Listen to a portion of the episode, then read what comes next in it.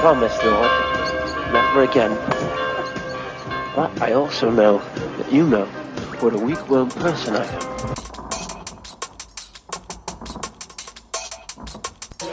Regret this, Lord. I'm a wonderful person.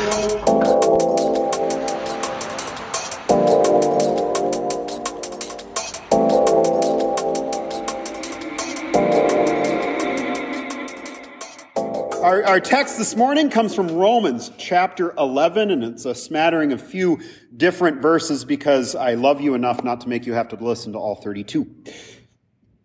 Paul writes, I ask then, has God rejected his people? By no means. I myself am an Israelite, a descendant of Abraham, a member of the tribe of Benjamin. God has not rejected his people whom he foreknew. Do you not know what the scripture says of Elijah? How he pleads with God against Israel. Lord, they have killed your prophets. They have demolished your altars. I alone am left, and they are seeking my life. But what is the divine reply to him? I have kept for myself 7,000 who have not bowed the knee to Baal. So too at the present time there is a remnant chosen by grace. But if it, but if it is by grace, it is no longer on the basis of works. Otherwise grace would no longer be grace. Now I am speaking to you Gentiles, inasmuch then as I am an apostle to the Gentiles, I glorify my ministry in order to make my own people jealous and thus save some of them. For if their rejection is the reconciliation of the world, what will their acceptance be but life from the dead? So that you may not claim to be wiser than you are, brothers and sisters, I want you to understand this mystery. A hardening has come upon part of Israel until the full number of the Gentiles has come in.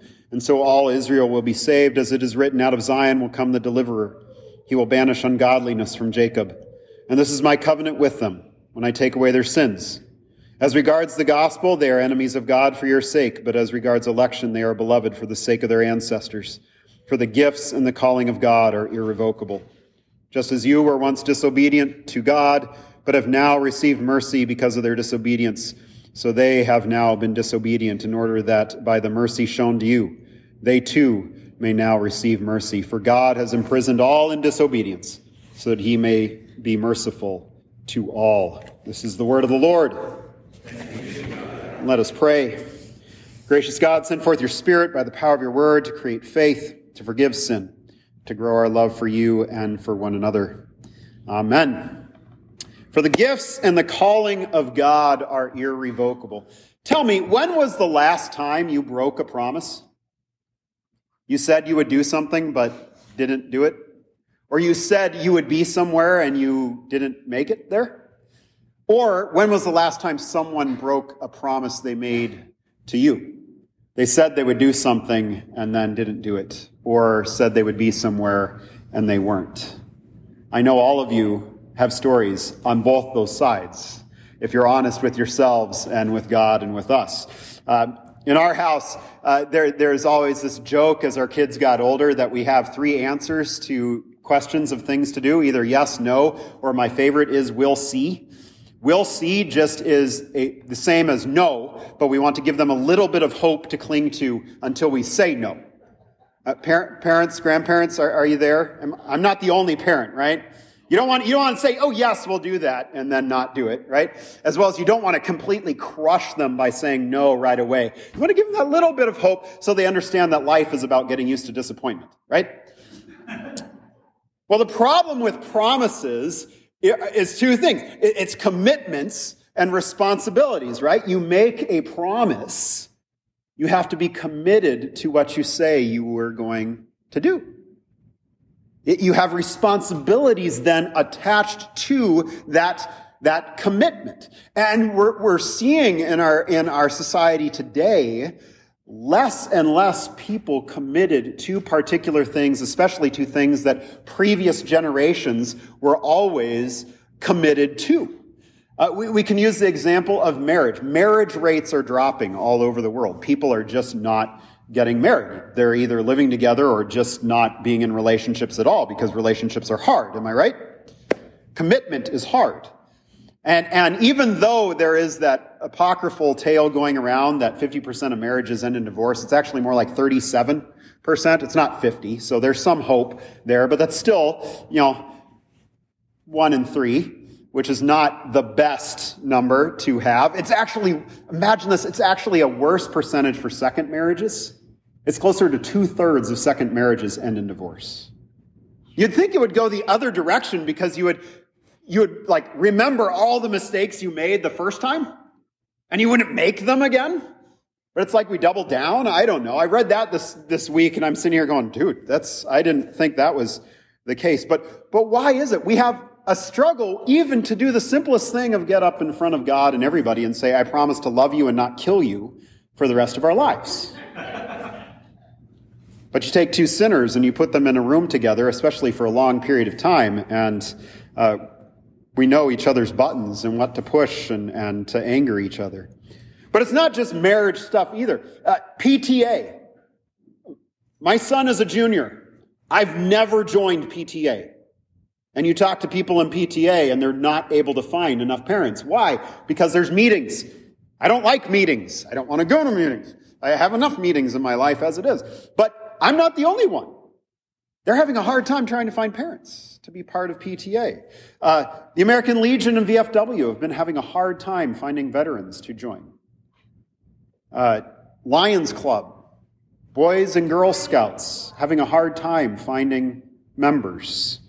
Uh, church, there, new member class uh, is, is postponed for today, correct? Yeah, yeah. But, but if you aren't a member and you didn't go to class last week, it's okay. You can come next week, right? Yeah, yeah, and join. Um, part of the reason why we don't join organizations, why? Because there's commitments, there's responsibilities, there's meetings, there's things that we're supposed to do. These commitments, the, the responsibilities that we have when we make a promise to say, yes, I'm going to be part of this. Well, another problem that comes along with that word promise and, and the problem with, with promises is that in order for us to understand God rightly, we have to have an understanding of promises. Because God is a promise making God. And He's a promise keeping God.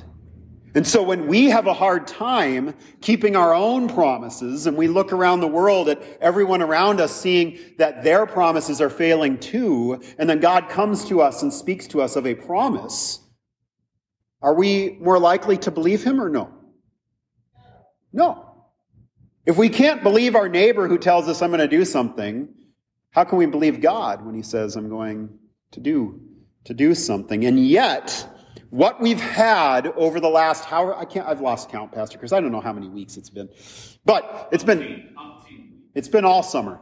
Yes, um, we started this before it was raining, and now it's raining. Um, but our study of Romans, Romans one through eight, is Paul screaming at us the promises of God over and over and over again, drilling it into our heads, that, that we might uh, uh, understand what this promise is, these continuous promises, multiple promises that God gives to us in light of our faithlessness and our lack to trust Him. Uh, Romans 1.16, the, the gospel is the power of God for salvation to all who believe. Just trusting that it's powerful that it's going to do what it says.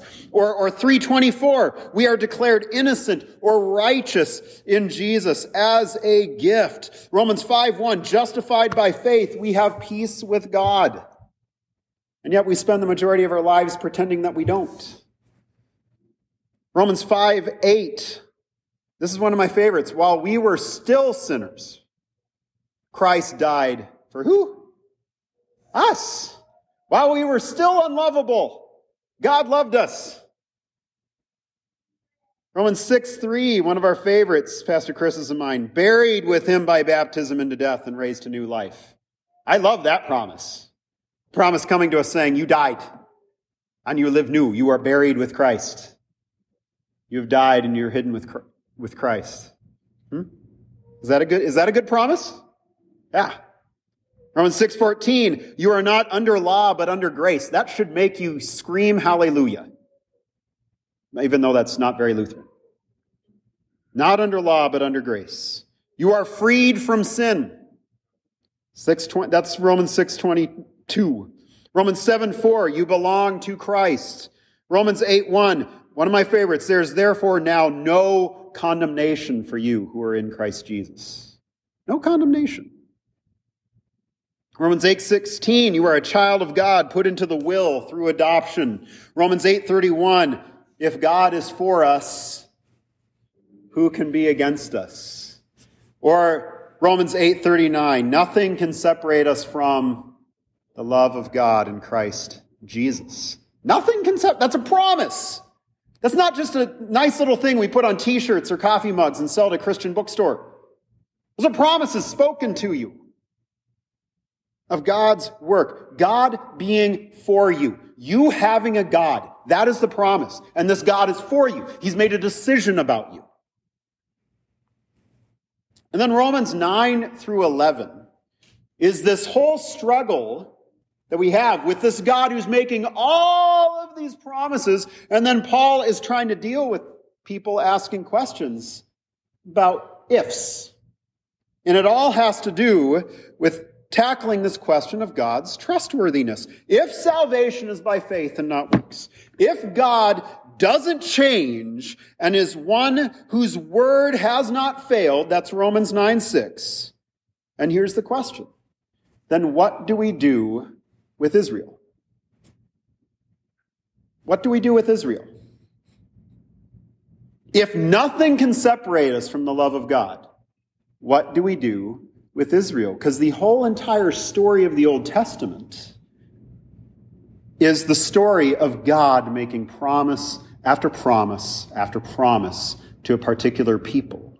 And he never breaks his promise in the Old Testament. So, what do we do with that?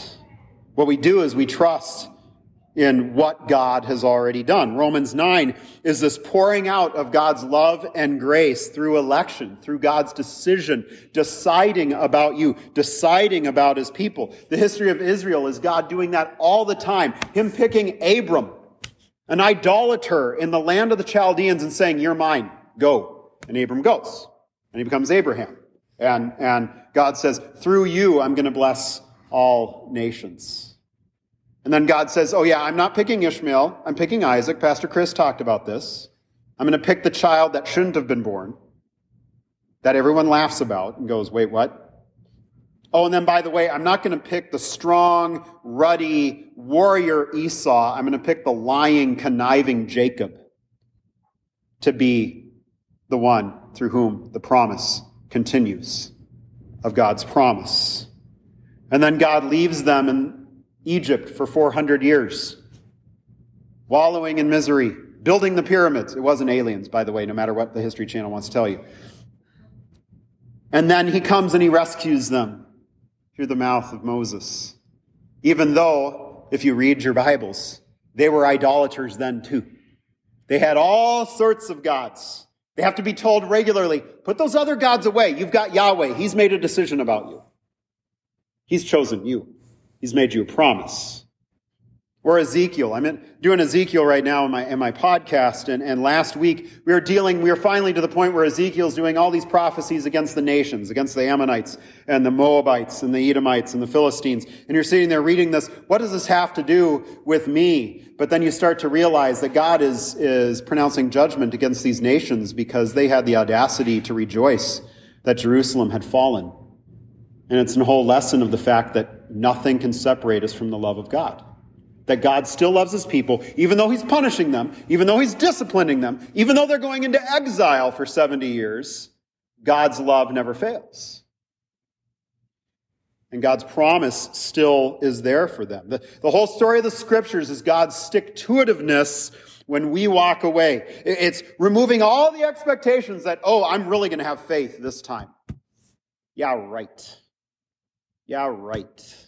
And instead, it is God gifting to us faith and giving us something to believe in, this promise. Romans 10, send out the preachers. That's what it's all about. Speak this word of grace. Speak this promise again and again and again because we'll always forget it. Speak the promise that was gifted to you this morning in Isaiah 56. I'm going to gather a people that don't know my name. I'm going to gather all the nations to me, God says. And then we get to Romans 11 and it starts with that one question. Has God rejected his people? What's the answer, church? No. No. Because he's a promise keeping God. He has stayed true to his promise uh, that, that Israel's a great nation, a holy priesthood, a chosen people, promised redemption, a new life is going to come to them. Jeremiah 31. We get that every year on Confirmation Sunday, on Reformation Sunday. I'm going to write my law on your heart. No one's going to ever have to tell you know the Lord anymore because you're already going to know me. Or Ezekiel 37. The dry bones, one of my favorite chapters in all of the Old Testament, can these bones live? Oh, well, you know God. Okay. And then there's God knitting them all together, putting flesh on them, you know, God bringing life, saying, this is my people Israel, and I'm going to bring them life. God making a promise. Even speaks of it to Elijah that there's this remnant by grace, by gift, that God has made this decision to hold his people close to him, even the people of Israel. This irrevocable gift, he calls it, that God has set his face upon them. And with that, then we also take it to mean that God has set his face upon us, upon you. That's what comes in the sacraments with our baptism. You may not know this, but our baptism is tied to Christ's baptism. When you were baptized, when a child gets baptized, remember at Christ's baptism, what happens? The heavens part and what? We hear a voice, right? And this voice says a particular phrase. This is my beloved son in whom I'm well pleased. When you are baptized or you get baptized, that is God making a decision about you. God speaking over saying, this is my beloved child in whom I am well pleased.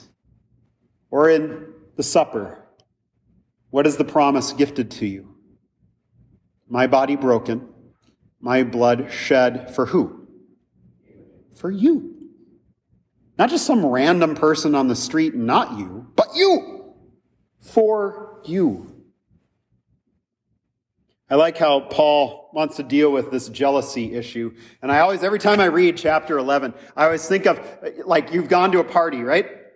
And somebody shows up and they bring a gift for one person that's at the party, but not for everybody else. And some people get jealous, right? Because they're like, you didn't bring enough to share? You didn't bring something for, for everybody?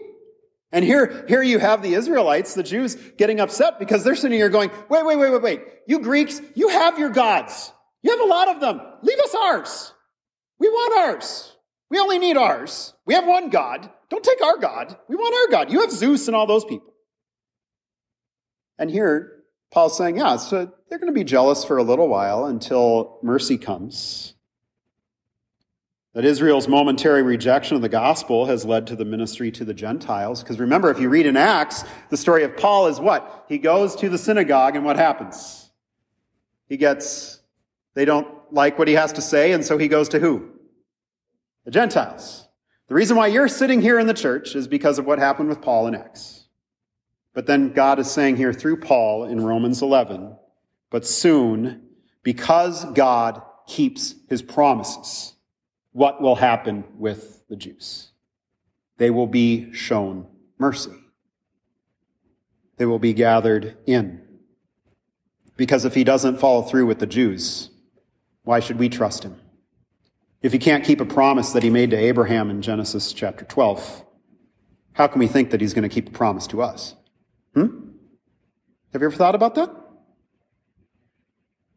The whole story of God is keeping his promise. Being a God that we can trust to keep his word despite our stubbornness, despite our pride, despite our arrogance and thinking it's all up to us, despite our desire for control, despite our disbelief, our unbelief, and all these things.